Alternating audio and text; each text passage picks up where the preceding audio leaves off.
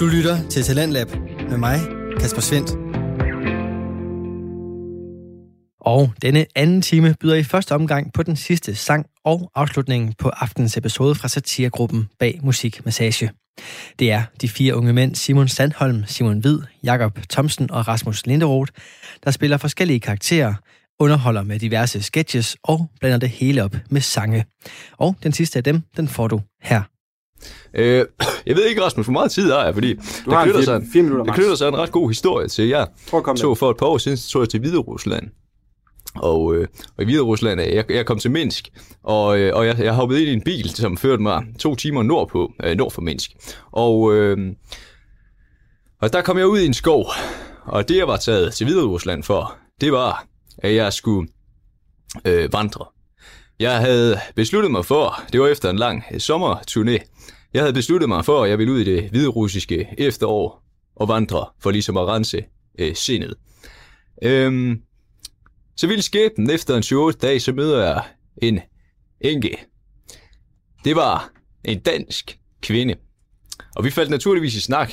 Det ville vi have gjort uanset, men det er jo sjovt, at vi har det her sproglige fællesskab. Vi forstår hinanden øh, helt perfekt.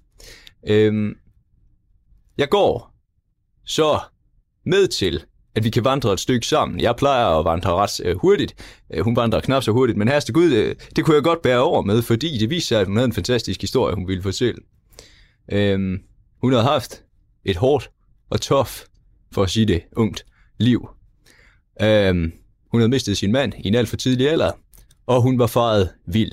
Ikke, ikke i skoven, men i livet. Hun var blevet bange for mørket. Hun var blevet angst for mørke. Hun var blevet angst for natten.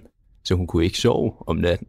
Og da vi lå om aftenen og skulle til at sove, der var det som om, at himlen åbnede sig og gav en sang til mig, som jeg kunne spille for kvinden. Og det samme vil jeg nu gøre for dig, Rita. For Det er det, virkelig pænt der er så vigtigt at forstå omkring natten og omkring mørket, det er, at mørket er faktisk kun til for én ting. Det er for at minde os om det smukke i livet.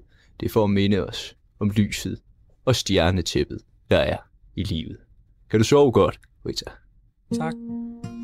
Skal jeg, og nu så spørger jeg teknikeren, skal jeg ikke have rodet det her over? Sådan der. Ja, det er fandme længe siden, jeg spillet den hedder, her sang. hedder, hvad hedder sangen? Øh, hvad, hvad, øh, så, øh, albumet hedder Højt på Strå, det udkommer øh, i morgen. Det her, det er den sidste og afsluttende sang, der hedder Ly i Drømmeland. Så her kommer Niels Pedersen med hans 11. sang på hans nyeste album, By i drømmen.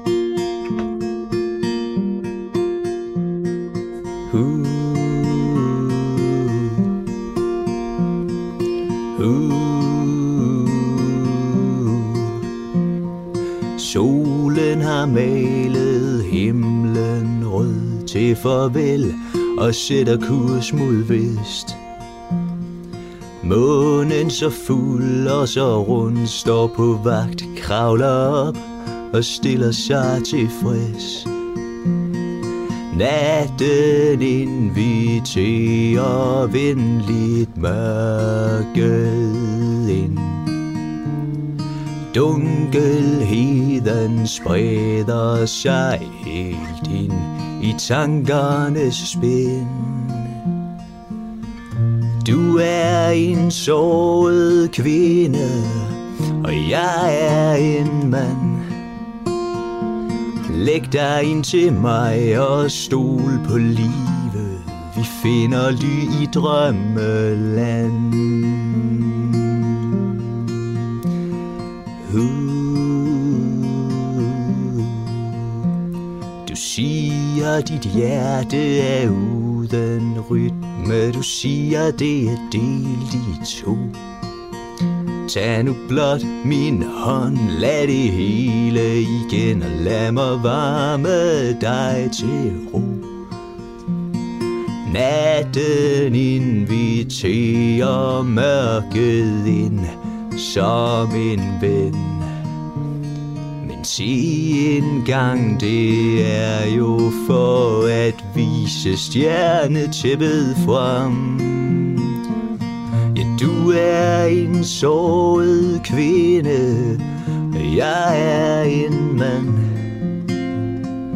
Læg dig ind til mig og stol på livet Vi finder ly i drømmeland Mørket er vor ven, som minder os om livet. At vi fandt et ly i drømmeland.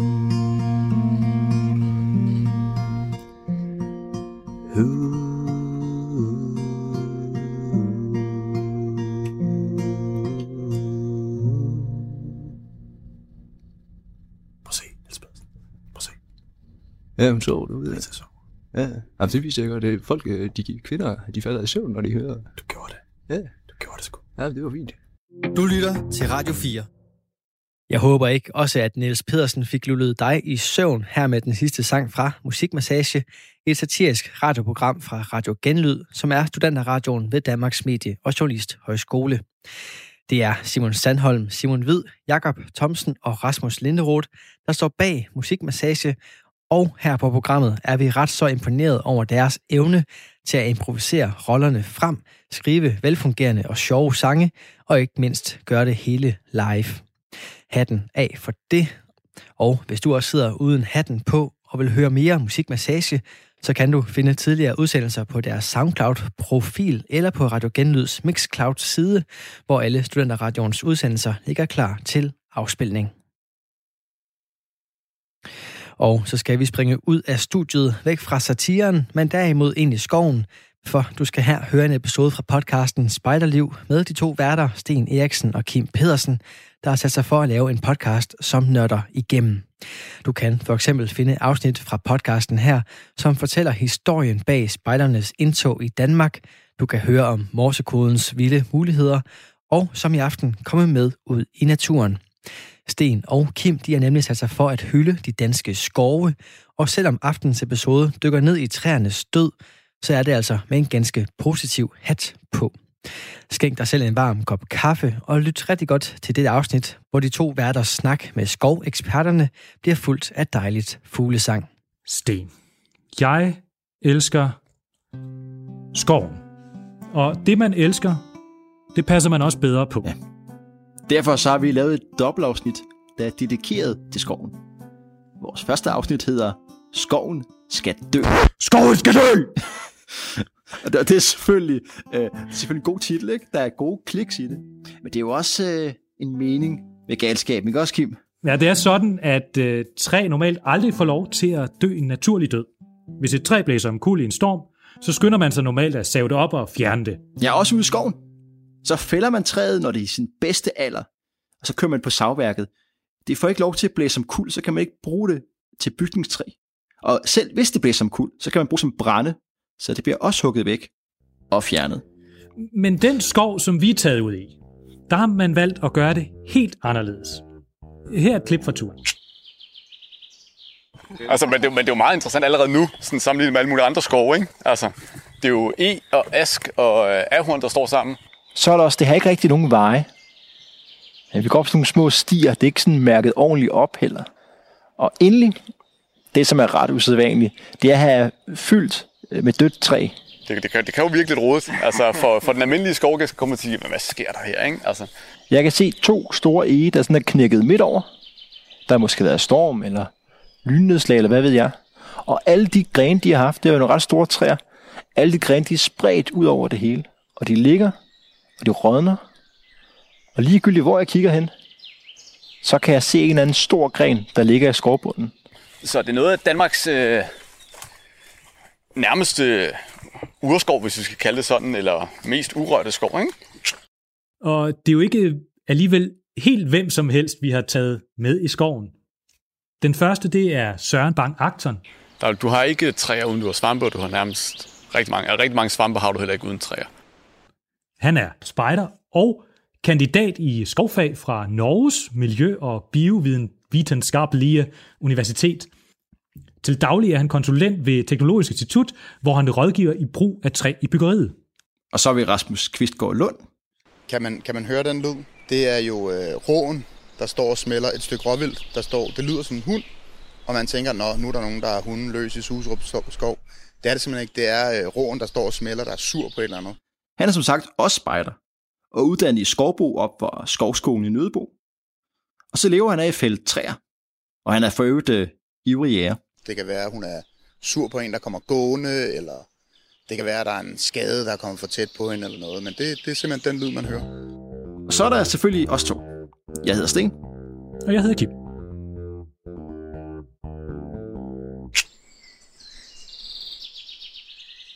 Vi, øh, vi tænkte, at det kunne være... Vi kunne tænke på, at vi har et nyt segment, hvor vi ligesom siger, øh, hvad der er sket spejder siden sidst. Spejder siden sidst, Søren. Der har jo været det her corona, så vores øh, almindelige spejderaktiviteter har været nedlagt. Desværre. Jeg er normalt øh, tropleder. Og det vi har prøvet at gøre, det er, at vi har lavet nogle øh, forskellige aktiviteter, spejderne kunne lave Mm. online. Øh, så forskellige opgaver, koder og små løb og sådan noget, man kunne tage ud på. Det, det tror jeg, det er det, vi har, har brugt det meste spejder aktivitet på siden sidst. Men det må ikke være nemt, når man ikke må være tæt på hinanden Nej, og lave præcis. spejderarbejde. Præcis. Det er, det er udfordrende. Er- Har folk været med?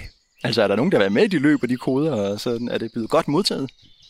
Jeg synes, det er blevet okay modtaget. Øh, men jeg må også indrømme, at, at opbakningen har været begrænset. Altså, jeg tror, der sker noget, når, når det fysiske opmøde ikke er der. Mhm. Desværre. Jeg er jo personligt, jeg har øh, jeg var ude at købe øh, ildtændingsudstyr. For der kommer jo en periode i hver mands liv, hvor han har behov for at tænde ild uden tændstikker. Ja. Hjemme i sin altan på Værløse. Ja, Værløse. Ja. Din vilde mand, Kim. Så det har jeg prøvet at tænde, tænde ild sammen med mine, lade mine børn at tænde, øh, tænde ild med, med brandglas og, og strygestål. Det er det, jeg har gjort siden sidst. Ja, men øhm, jeg har øh, så sent som i dag stået og rodet med vores materiel nede i gruppen, øhm, hvor jeg er jo lidt praktiker og, og kan godt lide at skov og være ude og sådan noget. Og meget af det er jo også kniven som værktøj, vores værktøj, økserne. Så jeg har simpelthen stået og slippet vores øh, knive og økser i dag og rodet med det. Og der er nogle ting, der er lidt specielt ved Suserup skov. Den første er, at skoven er gammel. Faktisk er den skov ældre, end Danmark er som land. Og den har været der siden sidste istid sluttede. Det synes jeg er lidt fascinerende. Hvis man havde sat et kamera op og filmet i 11.700 år, så havde man kunne få sådan en timelapse-video af, hvordan skoven den har udviklet sig. Ja, man skal have en ret stor harddisk på den uh, GoPro, før det fungerer. ja, så det har vi ikke kunnet. Men altså, så har vi jo Søren og Rasmus. Og lad os lige høre, hvordan udgangspunktet er. Hvordan ser Suserup skov ud lige efter, at isen er væk? Der har ikke været særlig mange træer. Altså, jorden har jo nærmest været nulstillet. Det er jo ligesom, hvis du øh, ja, tager en skraber ikke? og skraber hen over hele øh, overfladen. Så det meste er bestået af, af grus og, øh, og sand og sten og nogle lerpartikler hister her og sådan noget. Ja. Og, og så lige efter sidste istid, så er der rundt omkring nogle steder, der har jo stadig ligget nogle store isblokke tilbage. Øh, og så har vandet smeltet omkring, og nogle af de der isblokke, det er så blevet til øh, lavninger og bakker og sådan noget. Og det er sådan et klassisk sted, hvor vi er nu, dødislandskab. Okay. Så vi starter sådan set i en stor, våd sandkasse. Lad os se at få grundlagt noget skov. Noget af det, der kommer allerførst, og som man også ser, øh, hvis man tager op på, på fjellene i Norge og, og Sverige og sådan noget, hvor der jo ligger meget sne en gang imellem, det er øh, dværg, dværgbirk og, og birketræ generelt, og så kommer der også ofte øh, nogle, nogle fyretræer. Så det, vi skal tænke som det første danske skov, det er sådan noget norsk skov-agtigt. Ja, fjeld, fjeld, birk. fjeld, fjeldskov, ikke? Altså, ja. øhm, det, det tror jeg, det vil minde meget godt om det. Altså, man skal kigge, tænke lidt på træernes frugter.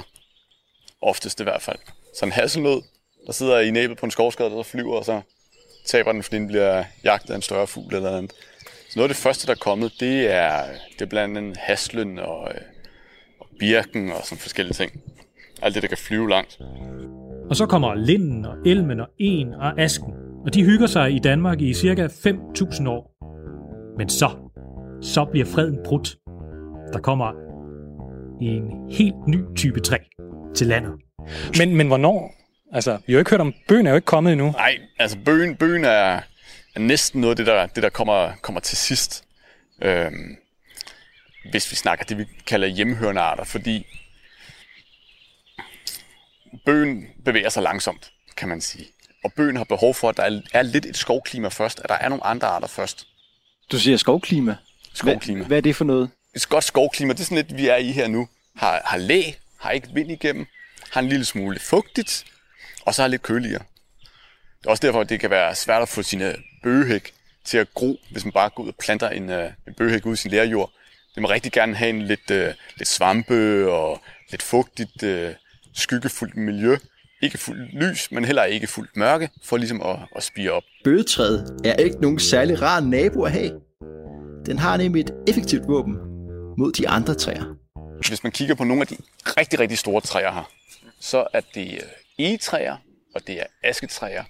Og meget af det der nedenunder, som er lidt mindre i dimensionen, det er bøgetræerne. Og asken og en af nogle af de træarter, som kommer først. Og hvis man kigger op i kronen, så kan man se, at der kommer utrolig meget lys ned igennem. Hvorimod de her lidt mindre bøgetræer, vi står nede under, der danner bladene ligesom sådan en helt tæt mosaik. Der kommer ikke særlig meget lys ned igennem. Så under asken og en, der har bøgen mulighed for at formere sig og øh, sprede frø øh, og gro op. Og så stille og roligt, så gror den op gennem grenene på asken og en, og til sidst så skygger den faktisk en og asken væk. Øh, og til sidst så vil det bare være bøgeskov. De så forsvinder asken og en, fordi den har behov for mere lys. Mm. Nå, det er jo sådan lidt, øh, lyder lidt invasivt, sådan det kommer og, og udkonkurrerer alle de andre. Det er, jo, øh, det er jo Darwin, tilbage til Darwin, ikke? Altså, hvem har ligesom øh, den smarteste taktik til at, at komme frem? Men, men samtidig så, nu, nu siger du invasiv, øh, jeg tror nærmere, man skal kigge på, det er vores klimaks. At, at det er der skoven, den bevæger sig hen i Danmark med de træarter, vi har. Øh, men, men hvis man ligesom kigger mere tredimensionelt på en skovs udbredelse, så her, nu kigger vi jo kun i højden, at bøgen går over og overtager der og, og slår de andre ihjel. Øh, men, men kigger vi ud i siderne af skovene, jamen så ser vi de andre arter bevæge sig den vej ud. Og så kan man sige, jamen, vil vi så ikke stå, hvis ingen gjorde noget som, 10.000 år, så er der kun bøgetræer i Danmark, fordi så har den bredt sig ud over det hele. Men, men det vil ikke ske, fordi så kommer vi, så kommer der skovbrænde, så kommer vinden ude fra vest og lægger vores træer ned, så, så det ligesom kører rundt det hele. Så øh, vores nationaltræ er altså lidt af en egoist. Jeg synes for det burde have været asketræet. Så vikingernes okay, ja. ytresil, det var det asketræ, så det ville hænge meget godt sammen med, med Danmarks fortid. Men, men øh, det er meget sjovt, for der er faktisk en ret god forklaring på, øh, hvorfor bøgen er nationaltræ. Den kendte jeg ikke. Altså, den er jo stor og imponerende, men at det er egetræet jo også. Så hvorfor ikke egetræet? Det er jo virkelig flot træ, ja, tænker jeg. Men en har bare det problem, at den er for tysk. Tilbage i, i starten af af 1800-tallet, der er de tyske digtere fundet frem til, at de, de gamle germanere, de havde hellige egetræer, før de blev kristne. Og det tager tyskerne til sig, når de skal udvikle deres egen tyske identitet. Ja, og, og så også nede i Slesvig og Holstein, der var jo var en del af, af Danmark før 64, der, der har man egetræet, bruger man egetræet med sammenfiltrede rødder, til at symbolisere, at Slesvig og Holsten aldrig skal adskilles. Ja, og der opstår faktisk sådan en slags egetræs krig, hvor, hvor dansk sindede Slesviger planter to adskilte egetræer. Men det, altså, for øvrigt, for at gå... Skovkrig. ja, du, man kan stadig se nogle af dem, de står endnu. Øh, men vi skal længere ud af tangenten, Kim, ikke? Jeg synes ikke, vi har snakket okay, nok om... Vi har ikke snakket øh, nok i om, om, om, om, om tyske træer og egetræer, fordi deres egetræsfascination, den går amok under nazismen selvfølgelig. Ikke? De skal have det rigtige tyske. Så for eksempel ved OL i Berlin i 1936, der, jeg har et billede her, det kan du lige se her, Kim, der vandt lille Henrivende Inge OL-bronze i 200 meter brystsvømning. Hun var kun 12 år gammel for øvrigt. Men hun fik ikke en krans af lavbærblade, som man plejer at gøre, men man havde simpelthen en krans af egeblade i stedet for. Og så får alle vindere et egetræ med hjem. Og det kalder man i England, og USA kalder man den for, for Hitlers ege. Øh, det var godt nok ikke øh, ham, der sådan for alvor gav dem. Men øh, der står altså sådan nogle, øh, nogle hitler i rundt omkring i, i USA. Okay. Nå, altså, øh, hvis vi lige går tilbage til Danmark i, øh, i 1820'erne eller sådan, så egetræet, det er altså for tysk. Vi skulle jo have noget andet her i Danmark, som kunne mod, øh, som en modvægt til det, og så bliver det bøgetræet, som bliver den her meget øh, stærke fortælling. Og man kan også høre det på nationalsangen, ikke? Øh, med, vi står med det brede bøge, ikke? altså nær Salten, Østerstrand. Ikke? Altså det er, det er kysterne, og det er bøgeskoven, som bliver sådan nogle symboler, og skovsøen også, som et andet symbol på det her, man kan sige, meget romantiske billede af Danmark. Den stemme, vi lige hørte, den tilhører Andreas Spænder Nielsen. Han arbejder som undervisningsinspektør på Sorø Kunstmuseum. Øh, nu var vi ude i Suserup skov, og der vokser øh, en, den lidt tyske e, kan vi forstå her, sammen med bøgen uden menneskets indblanding. Ja. Og det, der sker, det er, at, bøgetræet vokser sig højere end en, og dens blade er meget sådan lystætte, så den skygger simpelthen en ihjel. Ja. De kan ikke sameksistere. Nej, de Nej. vil ikke. Nej. Så det, det er jo en klar symbolik i, ikke? Jo, jo. Altså, bøgetræer, de kræver noget plads, ikke? Og, og de kan blive meget høje, ikke? Og de kan, de kan overtage. Så jo, der er, der er en, helt klart en magtsymbol i det også, ikke? Det kan man godt sige, øh, at den også har været. Så den danske bøg, der fordriver den, ligesom den tyske E, det er der jo klart en symbolværdi i. Nå, vi skal tilbage på sporet. Ah, aha, jeg har, jeg har mere, Kim. Fordi altså, der er endnu en mærkelig ting med de her symbolske store bøgetræer. De danske kunstnere, de digter om bøgetræet, de maler det, det er med i nationalsangen, men dengang var der stort set ikke nogen bøgetræer tilbage i Danmark. Der var faktisk næsten ikke nogen skov overhovedet. Øh, de, de danske skove er kun lige begyndt at rejse sig efter en stor katastrofe. Ja, i dag er der jo cirka 14 procent af Danmark, der er dækket af skov. Dengang, der var det næsten ingenting. Nu skal vi høre om en ret omfattende redningsaktion for de danske skove, der har haft betydning, stor betydning, for hvordan nutidens skove de ser ud i dag. Grunden til, at vi har så meget skov i dag, det er, hvis jeg husker rigtigt, Christian den 7., der lavede øh, fredskovsforordningen, der da vi kun havde omkring 2% skov tilbage, som besluttede sig, at øh, bønderne ikke længere måtte øh, være inde i skoven, fordi at vi simpelthen manglede træ. Bønderne måtte ikke være inde i skoven? Han smed simpelthen dyrene ud af skoven. Før det, ah. der havde man øh, oldensvin, man havde kvæg, der gik og græssede ind i skoven. Man havde olden, her... oldensvin. Olden, så taler vi typisk, når man siger olden, så taler man om de større øh, frugter fra træer. Det er altså, bo og æren. Ja, præcis. Og oldensvin er så typisk svin, der er opfodret på det. Og de blev smidt ud, Christian 7. De blev smidt ud, så blev der sat øh, lavet skovgager rundt omkring rigtig mange skovene, og så blev det besluttet, at... Øh... Men skovgager, men det, man jo, det ser man jo tit, når man går rundt, så er der sådan et eller andet.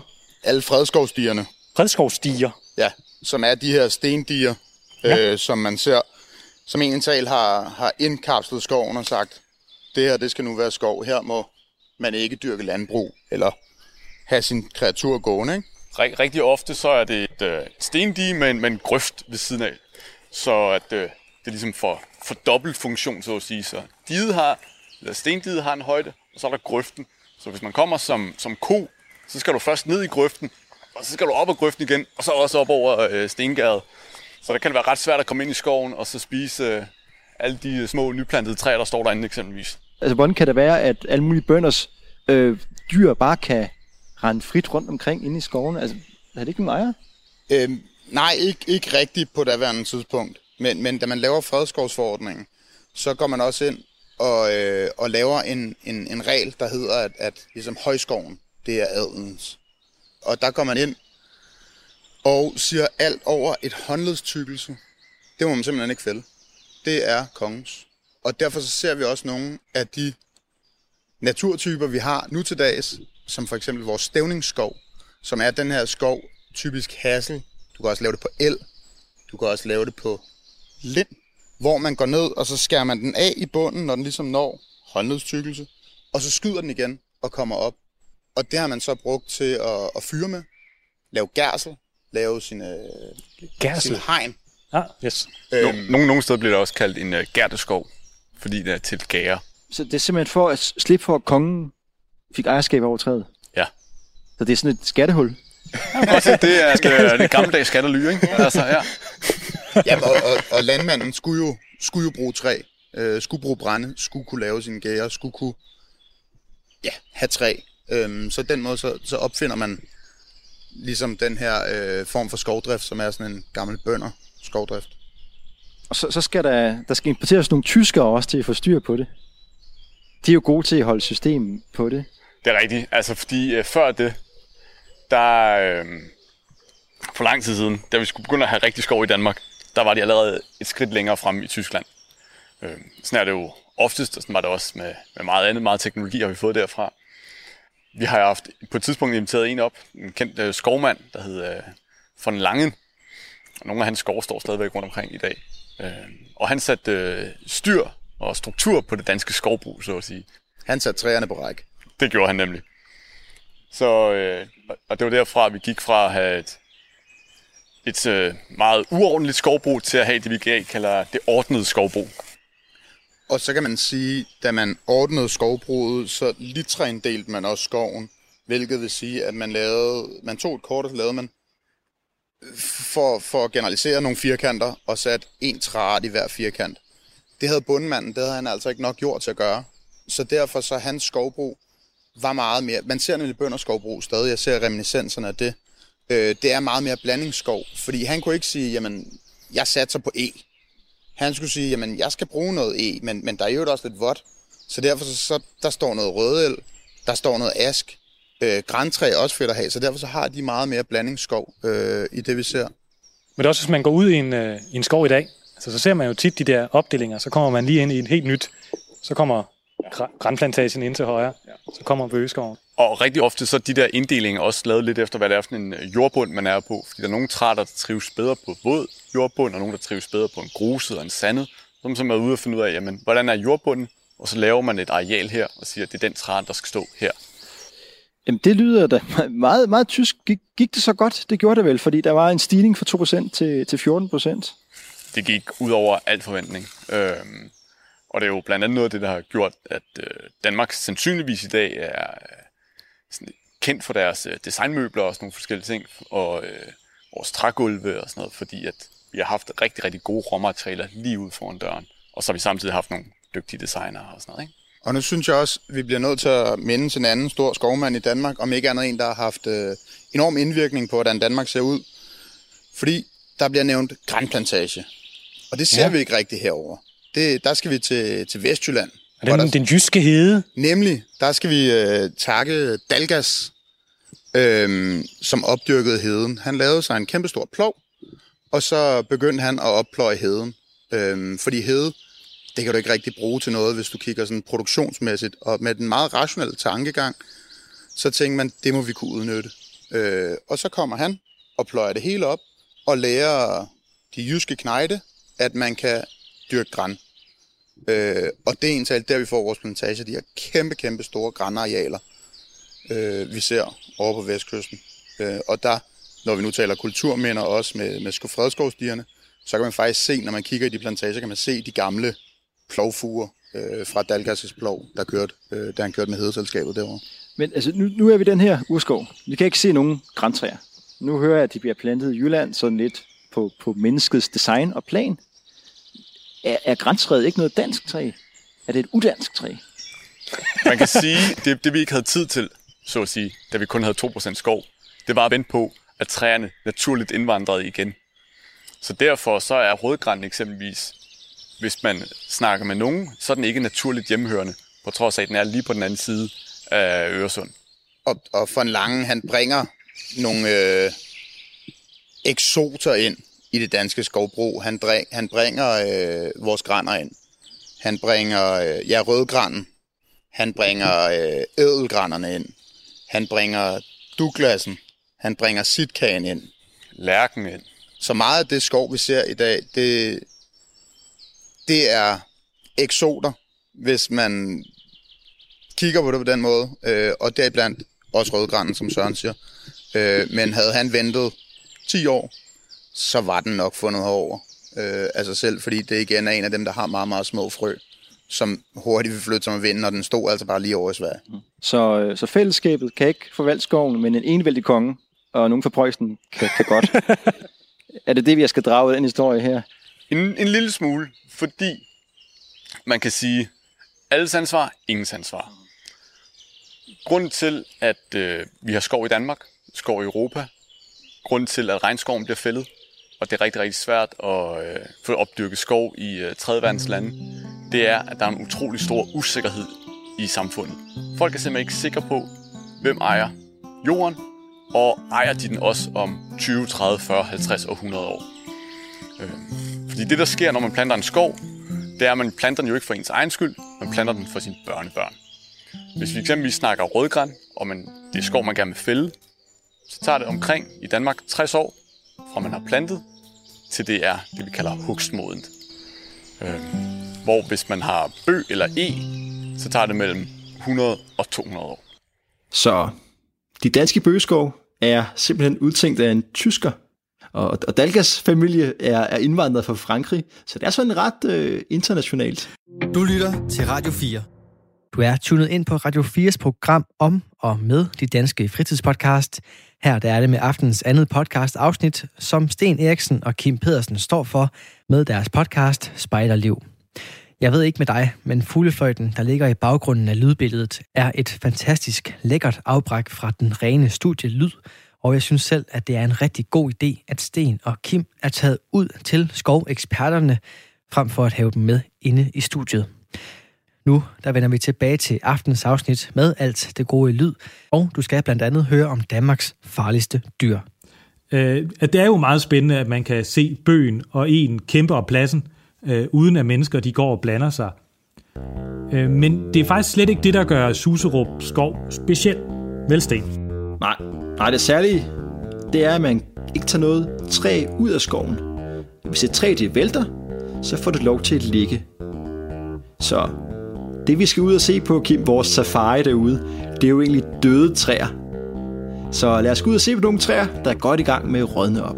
Nu skal vi lige i gang med radioteateret igen, ikke? Hvad kan du se foran dig? Prøv lige at beskrive, hvad du ser her. Jamen her, der ser jeg jo en, en stor, stor, flot gammel øh, bøg, som er øh, død. Hvis vi kigger ned på siden, har den smidt toppen. Den er knækket af. Formentlig grundet den her tøndersvamp, som vi ser meget veludviklet opad, som er sådan nogle store hesteskoformede svampe, der vokser ud øh, af stammen. Og, og den kan simpelthen også, ikke nok med, at den er pæn at kigge på, den kan også noget praktisk. Den kan nemlig noget rigtig praktisk. Det yderste barklag af den øh, kan vi koge i aske, øh, og så tør det op, så fænger det helt fantastisk. Det er jo også en svamp, som man har brugt til at transportere gløder. Ja. Øhm, Men det, den ulmer også, ikke? Altså, den er ikke sådan en, den brænder jo ikke. Nej, altså, det det er jo ikke, fordi der går et, og så er der ild. Den ulmer, og så kan du ligesom tage den med, eller lægge den hen til noget birkebak, der så kan, der så kan få pustet ild i.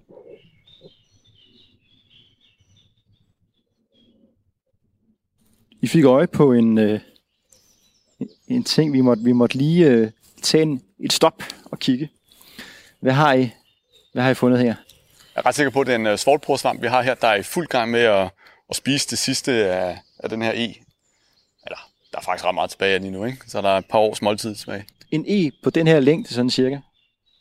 Hvad vi anskyde, den er 30 meter. Ja, det har nok været. Hvor lang tid bruger den cirka på at vokse og blive 30 meter? Så dimensionen i betragtning har den, og lokaliteten og sådan noget, så vil jeg skyde på, at den er omkring 200 år gammel. Den har brugt 200 år. Nu vælter den. Hvad sker der så? Altså, hvor mange år går der, før den er helt væk? Nu er den landet et relativt øh, tørt sted, hvilket betyder, at det vil tage lidt længere tid. Øh, men i og for sig, hvis den lander uheldigt, så kan den jo godt ligge i over 200 år. Men her, der er det lidt afhængigt af, hvad det er for nogle svampe, der lige begynder at spise den. Og svampene vil også konkurrere lidt indbyrdes om at få, øh, få mest muligt ud af, af en. Det er jo faktisk lidt interessant lige her, øh, fordi der er der øh, forskellige svampearter, der har været i gang her. Den ene svamp, der har været i gang her, det er en, der, øh, der er jo hovedsageligt i første omgang nedbryder cellulosen i træet, som er de lange fibre, dem som vi også laver papir af. Og tilbage så er øh, blandt andet ligninen, som er ligesom den form for lim, der holder cellulosen sammen. Den er tilbage, og den er brun, og derfor kalder man det brunmuld eller terningemuld. Og der øh, bliver øh, udtrykket, når, når svampen har været på spil, det bliver sådan lidt et, et ternet udtryk, brunt ternet udtryk, og man kan brække det af i, øh, i sådan nogle små firkanter. Hvorimod øh, den anden gren her, der ligger ind over der, og det er fantastisk at pege jo på, øh, på podcast og radio, så jeg der ikke kan se det. Men øh, hvis I googler brunmuld, og øh, det vi kan se derovre, hvidmuld, så øh, hvidmulden, det er, det er svampe, der hovedsageligt nedbryder ligninen først, så cellulosen ligger tilbage, så den giver et hvidt udtryk, der er mere sådan fibret og, og svampet. Og, og det virker jo lidt rodet, men det er rigtig godt for dyrene. Øh, Danmarks Naturfredningsforening de anslår, at mellem en tredjedel og en fjerdedel af arterne i skoven er direkte knyttet an til dødt træ. Ja. Så det er altså det, der gør Suserup Skov særlig spændende i dag. Hvis vi drev flere skov på den måde, så ville naturen og, og biodiversitet få det bedre. Og på den måde, der kunne man jo virkelig få levesteder til mange forskellige dyrearter, især insekter. Øh, altså, man kan gå ned i hjem og fix ja. og købe ind til sådan et insekthotel på 25 x 25 cm. Ja, det er sådan noget med nogle pinde i og sådan noget, så der er plads til insekterne. Ja, ja, ja. Eller også så kan man have sådan et kæmpe egetræ, der ligger og rådner i 200 år. Altså, det batter jo noget mere, må man sige. Ja, det kan man godt sige, altså, men altså, modsat biodiversiteten, så kan man jo også sige, at der er nogle ret gode klimaargumenter for at øh, fælde træer, og så tage dem ud af skoven, og ikke bare lade dem rådne. Øh, men det, lad os komme tilbage til det senere. Øh, nu skal vi lige tilbage til Suserup Skov og øh, tale mere om de der svampe. Øh, svampe de nedbryder nemlig ikke kun det døde træ. Svampe de har også stor betydning, mens træet stadig lever. Lad os lige høre mere om, hvad svampene de kan. Svampe er jo sådan en, en helt unik, speciel organisme i sig selv. Og jeg mener faktisk, at verdens største sådan, levende organisme, det er en svamp. Øhm, træerne og svampene, de, har, øh, de er afhængige af hinanden. Der, du har ikke træer uden du har svampe, og du har nærmest rigtig mange, rigtig mange svampe har du heller ikke uden træer. Øhm, Hvad lever de deres, så af, når, deres, de, når deres, de ikke lever deres af sollys? Deres rødder er simpelthen vokset sammen ind i hinanden. Øhm, så altså, nogle af al den næring, som, øh, som, som svampene kan, kan opfange for jorden af, altså nogle af de små mineraler og næringsstoffer, som, som træet har brug for, det, det hjælper svampene med til at skaffe ind, fordi de kan blive meget, meget mindre øh, og meget, meget finere, end, øh, end selve træernes rødder kan. Samtidig med, så det sukkerstof, der bliver dannet op i bladene af fotosyntesen, det kan transporteres ned i rødderne og ud til svampene. Så på den måde, så hjælper de ligesom hinanden og laver en noget for noget øh, udveksling derimellem. Og der sker også det, at nogle gange så, øh, så ligger rødderne så tæt i jorden, at de simpelthen øh, gror sammen. Lidt ligesom hvis man øh, laver en podning på sit æbletræ eller et eller andet stil. Så når, når to grene ligger tæt op og ned i hinanden, så kan de simpelthen risikere at gro sammen, og det kan rødderne også. Så på den måde, så kan, kan rødderne fra træ til træ også dele øh, sukkerstoffer og hjælpe hinanden. Så, så det hele er men, ja, men, forbundet? Forbundet, ja, lige præcis. Og rødder og svampe, super spændende, fordi der foregår jo så meget under jorden, som vi mennesker, vi blot er begyndt at grænske og forstå en lille bitte, bitte, bitte smule af, hvad det er. Træer, de har en krig under jorden. Øhm, de sender en masse kampstof ud for at slå skadelige svampe ihjel, for at slå konkurrenter ihjel, øhm, og de kommunikerer med hinanden. Man ser øh, nogle kæmpe store bevoksninger, når de bliver angrebet af en eller anden skadevolder i den ene ende, så begynder træerne helt op i den anden ende, og det kan være altså flere hundrede kilometer væk, faktisk at klargøre sig til den her skadevolder, den kommer. Så man ved ligesom, der er en eller anden form for kommunikation. Og det kan være fra rod til rod, som Søren snakker om, men det kan også være ved hjælp af svampe. At de simpelthen bruger svampe, der sætter sig ind i rødderne, og så kommunikerer på, på det, så det er ledningsnettet, der ligesom binder alle træerne sammen. Og den her kamp, den går også, altså sådan, når vi snakker græn eksempelvis, så, øh, så bliver de nogle gange angrebet af bak, bakbiller. Og de her bakbiller, de kan også øh, sende feromoner ud. Så når de først begynder at angribe et træ, så begynder træet først at sende noget harpiks ud og prøve at skylle bakbillen ud. Øh, men så, så råber den her bakbil, eller sender nogle duftstoffer ud, og siger, hey, hey, alle jer andre bakbiler, kom lige herover, så angriber vi det træ her. Det er det træ her, vi er i gang med at angribe. Så kommer alle de andre også angriber, og til sidst, så kan den ligesom ikke kæmpe imod længere træet. Og, og når træet er fyldt op med bakbiler der, så kan de også begynde at sende stof ud og sige, hey, hey, vi er fyldt op her, angribe et andet træ. Og så angriber resten af bakbilerne et andet træ, faktisk. Men det, altså, det er også meget sjovt. Altså, de, det, man så ser, når man kigger på svampene, altså det man normalt, når vi tænker, det er jo ikke hovedparten af svampen. Det er ligesom frugten. Altså, det er, altså, det er en, en brøkdel af den. Det er måske Den lever jo hovedsageligt nede under jorden. Ja. Øhm, men det der med, at den ikke bruger fotosyntese, altså vi er jo vant til, at vi kan spise alt muligt, altså, der er vokset som en plante øh, med fotosyntese.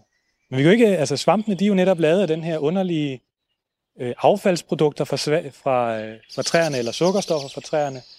Og det er jo derfor, de, altså, der findes jo, jeg ved ikke, flere hundrede tusinder af forskellige svampe, og vi kan jo spise kun en mikrolille brøkdel af dem, som vi ved er sikkert. Øh, og det er fordi, det, altså, de har sådan nogle helt andre kemikalier. Det er ligesom, det er ligesom at spise farlig kemi. Altså, altså lidt, lidt, lidt modsat, øh, hvad skal man sige, øh, misteltenen, som man også kan se nogle gange sidde op på træerne og, og suge, suge saft og næring ud. Så gør svampene jo også det, at de bidrager med til træet tilbage igen. Ja. Ja. De suger ikke kun og, og lever, men de, det er en gensidig venskab, der er. Men, men og så, så er de jo giftige af deres kampstoffer, fordi de gerne vil undgå at blive spist af diverse ting. Og der skal vi bare huske, at træer, det er altså heller ikke dem alle sammen, vi bare sådan kan spise, hvis vi nu kunne. Der er nogle af dem, der er ret giftige. Selvom man ikke ligesom tænker på det, fordi det er måske ikke bladene, men, men stammedelene kan være relativt giftige. Hvis man øh, tog, tog kernetræ på, øh, på E eksempelvis, og ekstraherede nogle af de stoffer ud, altså skilte det ud nogle af de små stoffer, der er inde i, der gør, at øh, kernetræ på E, de holder rigtig, rigtig godt. Øh, eller hvis man fandt på at lave E-kernetræ i dag, så ville det sandsynligvis ikke blive lovligt. Altså, Nej, egestøv, det er kraftfremkaldende. Ja, Det skal være præcis. særlig industristøvsug og udsugning, når du skal arbejde lige med det sådan præcis. professionelt. ja, formaldehydafgasningen er kæmpe høj. Altså, I Kalifornien skulle det i princippet mærkes som værende øh, kraft. Nå. Øh, det ikke også altså, noget som, at- som, øh, som spider, der kan man jo nogle gange, så laver man, øh, laver man noget primi, øh, hvad hedder sådan noget, øh, bestik, og Og sådan noget plankefisk. man laver plankefisk, ja, og man laver også noget, hvor man laver en gaffel eller en kniv, eller smørkniv af, af noget træ. Er der, så, er der så noget, man skal være særlig opmærksom på? Man kan, man kan Altså ikke lige e-kernetræ, tænker jeg ikke, øh, en almindelig spider har adgang til. Jo, altså det kan man også sagtens lave af. Man kan også huske, at mængden af de der aktivstoffer, de er så små. Øh, det er lidt ligesom salt og sukker. Altså, de kan også godt virke som, øh, som gift for vores krop, ikke? Altså, og, og mængden, mængden i træet er, er så relativt lille. Det sagt, så er der træarter, som man skal gå udenom. Altså guldregn, taks, er måske nogen, du ikke lige skal lave bestik af, fordi de er, de er giftige. Nå, når, jeg nu havde chancen for at snakke med to skovfolk, så har jeg et spørgsmål til dem, som jeg har gået og puslet med i lang tid. Jeg synes nemlig, at jeg har set mange flere mus i år, end jeg plejer. Kan det have noget på sig? Nu blev der helt stille, fordi alle så en mus. Der var musen igen. Har, har I også opdaget, at det er ekstremt mange mus i år? Der er rigtig, rigtig mange mus i år. Hvorfor er der så mange mus i år? Jeg, jeg kunne forestille mig, at det har sådan en almindelig populationsdynamik at gøre. Øh, noget med, at det har været en øh, mild vinter, blandt andet, så der er ikke så mange, der har frosset. Så tror jeg måske også, det har været et oldenår sidste år, fordi at året før igen var så tør en sommer, så det har stresset træerne til at begynde at sætte olden det efterfølgende år, altså bøgen og ærerne. Så de har kastet masser af mad ned på jorden, det betyder, at musefamilien har virkelig øget i vækst, så der er ikke særlig mange, der døde hen over vinteren, fordi det også var en mild vinter. Og så har vi rigtig mange mus nu. Så det, man kunne forestille sig længere hen ad vejen, det er, at vi også vil se, at der er flere rovfugle måske næste år igen. Jamen, der og så, flere, der alligevel, overlever. så kunne man faktisk forestille sig, at, at det ikke kommer til at ske, fordi at det generelt har været meget mildt, hvis vi kigger på Norden også. Fordi mange af vores store rovfugle kommer også derop fra. For eksempel fjeldvågen, som minder enormt meget om vores musvåge, øh, og præderer på meget det samme, samme vild. De kommer ikke ned, når der er gode år deroppe, så derfor skal man egentlig se en, en, en kraftig opblomstring af specielt mus, som så skal finde en eller anden måde at regulere sig. Det sagt, så vil vores øh, rovfugle selvfølgelig få større kul og, og have mere held med at få deres fugle igennem. Men de ikke få så meget hjælp fra, fra udefrakommende, fordi de har ret meget føde der, hvor de er også. Øhm, så i stedet så vil man se nogle biologiske dynamikker komme ind, hvor der kommer noget sygdom i dem og, og slå dem ned på den måde. Det er et stort forbundet... Et stort altså, forbundet netværk. Jeg må sige, det er, jo- det er jo globalisering. Og hvor man kan sige, at nu her, når der, politik. når der pludselig er så mange mus, og, og de ikke har forskere, ligesom vi har, og nu er corona, der kan fortælle dem om at huske at holde afstand, så sandsynligheden for, at der opstår øh, smitte og spredning mellem de enkelte mus, er også større. Ja, ikke? de når simpelthen deres biologiske bæregrænse, øhm, som er der, hvor, hvor foder og, og an, antal dyr ligesom hænger sammen. Og når den bliver oversteget, så kollapser bestandene af den ene eller den anden grund. Det kan så være en opblomstring i rovdyr, eller noget sygdom, eller fødemangel selvfølgelig. Ikke? Man ser det også nogle gange, hvis man vandrer i øh, Skandinavien, at der kan være lemmingeår, hvor der er utrolig mange lemminger, altså der springer ind og ud under spangen og sådan noget, hvis man har været med sin spejdergruppe deroppe og vandre. Er det Norge, eller hvad? Norge og Sverige, og Ja. ja. lidt op sådan, det er sådan en lille form for fjellemus, kan man godt Der, kalde der det. går, altså, er det en myte? Men der er jo noget med, at de altså, begår selvmord jo, hvis de bliver for mange, når de er lemminger over. Nu springer de ud over en klint. De springer ud over Ja. kanten, Ja, ja. det dengang, dengang øh, Jeg, jeg tror måske mest, jeg var det lille, der spillede vi jo Lemmings, som jo, de gik bare også, ikke? Ja, og, og det er, man ser dem ligesom bevæge sig af de her kæmpe store populationer, hvor der måske er 2, 3, 400 lemminger, der bevæger sig. Og de er enormt dårlige svømmer, det er rigtigt. Og så har de det lidt med bare at følge efter hinanden, fordi de løber ret tæt. Øh, og på den måde, så, så ser man nogen, der virker en lille smule selvmordstruet ved bare at hoppe ud i vand. Så de er ikke suicidale, de er bare sådan dårlige til at organisere sig, hvad man skal sige. Ja, de mangler en, øh, en fagforening. Og så øh, har skoven også plads til de lidt dybere tanker. Eller de lidt mere flyvske. Når jeg går ud i skoven, så kan jeg også godt nogle gange blive sådan lidt filosofisk. Man går sådan og tænker over, hvad er træer egentlig lavet af? Og jeg er jo fysiker, så jeg ved godt, at, at der er noget med noget sollys og noget fotosyntese. Ja, altså det der, det der jo sker, det er, at i alt det grønne, vi ser, også i urter på skovbunden og sådan noget, der sker der en fotosyntese inde i grønkornene. Øhm, og og det, det, det, der sker, det er, at de optager jo CO2 fra luften af, det som jeg rigtig gerne vil binde. Øhm, og det omsætter de til, til noget, noget, nogle sukkerstoffer, som så igen kan, kan omsættes til Ja, det er selve, faktisk, selve, altså, selve, selve vores, vores træmateriale. CO2, der skal man jo se, altså C, det er kulstof, O2, det er ilt. Men man bruger ikke ilten. Ilten kommer ud igen. Det er kulstoffet, vi har bundet i de her sukkerstoffer. Og det, det er jo så det, der til sidst bliver til cellulose. Altså, Cellulose og hemicellulose og lignin. så det, som træ faktisk Ja, er, er lavet af. Og så består træ selvfølgelig også af, af vand. Det ved alle. Træ skal have, have vand for at vokse. Men hvis man sådan, hvis man sådan tænker sådan lidt over, altså hvad, hvor kommer det fra? Altså det tager selvfølgelig rigtig lang tid. Men så er CO2 er jo luft. Så træ er på en eller anden måde luft, der er størknet ved, ved solens hjælp. Ja. Og så har den trukket vand op fra undergrunden. Så det er faktisk, hvis man skal sådan Det, det er, Gå op det er, på det man højere- højere- det er- højere filosofiske plan, så det, det, er det, det det bare- metafysiske plan, så så er, er det bare øh, størknet luft. Ja, fuldstændig. Gå rundt og Og- kigger på størknet luft. kan man sige. Men, men nu står vi jo så i Susrup skov, og ved siden af en øh, meget, meget råden bøg. Og den er jo på vej til at blive luft igen. Ja. Altså, fordi det er jo det, svampene gør. De nedbryder det her stille og roligt. Og den har kastet CO2 ud i atmosfæren og tager lidt ild for at nedbryde det. Øh, så er cyklusen jo afsluttet. Så vi, det er, når vi går ud i skoven, så får vi på en helt anden tidsskala med sådan et øjebliksbillede af størknet luft, der er på vej til at opløse sig selv igen. Udover at det er helt poetisk, så var jeg egentlig også lidt overrasket. Og det er nok bare mig, der har været naiv, men jeg troede, vi fik mindre CO2, hvis vi plantede flere træer. At det var sådan var en løsning. Hvis vi bare plantede flere træer, så kunne vi få, få mindre CO2. Og det er jo også rigtigt. Men den CO2, som træet har opslugt, den bliver frigivet igen, når træet rådner. Så, så problemet forsvinder altså ikke rigtigt, men man udskyder det bare. Og altså, hvis man nu forestillede sig, at man øh, byggede et træhus, i stedet for at bygge et murstenshus, så kunne man undgå at brænde nogle nye mursten, og på den måde spare CO2. Eller man kunne brænde træ på et kraftvarmeværk, øh, i stedet for olie. Altså det er ligesom gratis at bruge træet, når først det er vokset op. Ja, der, er ikke noget mere CO2-forbrug ved brænde, end ved at lade det rådne op. Øh, men det- kommer vi til også at snakke mere om i næste afsnit. Der skal vi nemlig på en effektiv tur i en rendyrket produktionsskov. Og det er jo nok altså, noget af det skov, der er mest af. Men vi skal lige slutte vores øh, første del her af skovturen med et godt tip. Vi skal lidt ned på jorden igen. Faktisk skal vi helt ned i græshøjde. Vi skal nemlig slutte af med at lære lidt om, hvad man kan gøre ved Danmarks farligste dyr.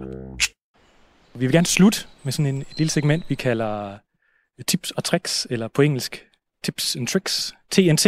Mm. Så et lille springfarligt tip til at afslutte på.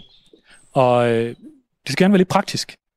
Og en af de ting, når man er ude i skoven, det, øh, det er ude i naturen. Det kan jo være farligt.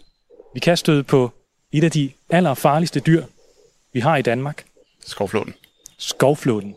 Og skovflåten, det er sådan en lille bitte mide. Ja, der, øh, der ofte sidder op på, på toppen af græsstråene. Og øh, hvis man gerne vil undgå den, så øh, Men hvad, hvad, er det, hvad er det, den gør? den, den kravler rundt på kroppen, og så finder den øh, et fugtigt sted. En armhule, eller en knæhase, eller en strømpekant, eller kanten af hårgrænsen, hvor der er en lille smule fugtigt og tynd hud, og så sætter den sig der, og så suger den blod. Og det er jo, det for, det er jo sådan, den lever simpelthen. Det er sådan, den Præcis. får, får energi, og det er noget med, at den skal, skal, den skal drikke blod øh, et eller to gange Ja. i løbet af sit liv, for at kunne, kunne, øh, kunne lægge æg øh, igen. Og, øh, Og- og, men, og det lyder jo meget, altså den er jo en bitte lille, det er ikke meget blod, den tager. Nej, det er, ikke, det er ikke, fordi man dør af blodmangel. Det er helt sikkert. Men hvorfor er det så verden, eller verdens, det var måske lige højt nok, Danmarks øh, farligste dyr, som man kan møde herude i skoven? Jamen, det er fordi, at øh, skovflåten kan jo tidligere have siddet på øh, en rev, eller på øh, et rådyr, eller et andet dyr, hvor den kan have fået nogle, nogle sygdomme med sig. Og det er blandt andet øh, borrelia, som øh, de fleste nok har hørt om, men så er der også europæisk hjernehindbetændelse, som øh, tidligere stort set kun fandtes på øh, Bornholm og i Sverige, men nu har faktisk spredt sig til, til Sjælland også, og, og noget af resten af landet.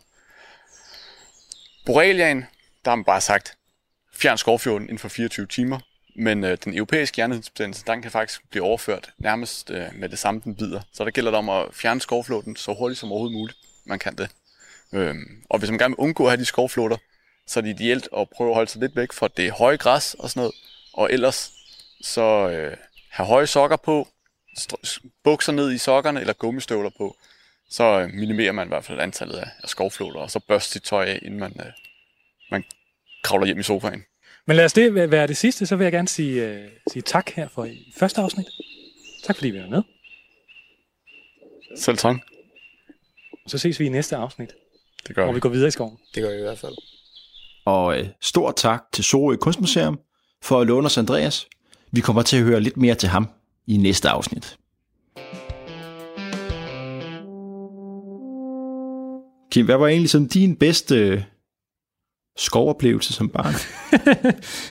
Jeg, jeg, kunne faktisk, jeg tror faktisk ikke, jeg særlig godt kunne lide at, øh, at komme i skoven som barn. Jeg synes sådan, det var lidt et nødvendigt onde. Ikke? Det var sådan, når mor og far sagde, så nu skal vi i skoven, så vidste man godt, at så den leg, man lige havde tænkt sig at lege, den blev man nødt til at udsætte to timer, Hmm.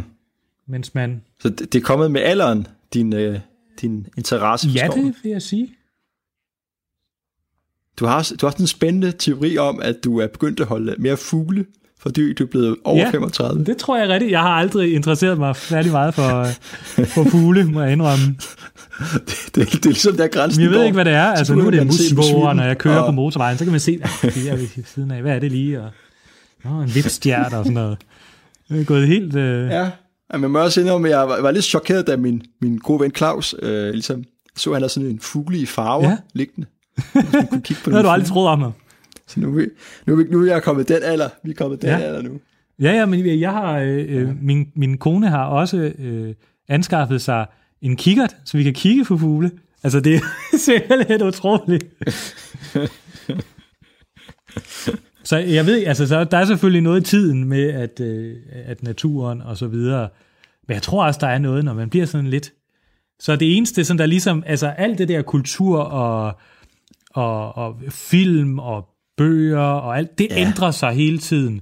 Og, og først er der en Ja, ting, man kan ikke følge med, hvad det spiller Nå, men på det, det forekommer P3 også sådan og lidt lige noget, meget vel? på en Nej. eller anden måde. Ikke? Altså, det er sådan lidt, det, det, ja. var, det var der, og så var det væk. Og, altså, mens naturen og, og fuglene og, og dyrene, altså, de er der stadigvæk. Øh, og de er stadig de samme som dem, man altså, kendte dengang. Radio 4 taler med Danmark. Og tilbage fra skoven og aftenens sidste podcast afsnit, der skal jeg have rundet af for aftenens Talent Lab. Jeg kunne præsentere dig for to podcast afsnit. Først, der var det med de fire satiriske unge mænd, Simon Sandholm, Simon Hvid, Jakob Thomsen og Rasmus Linderoth, der underholdte i Musikmassage.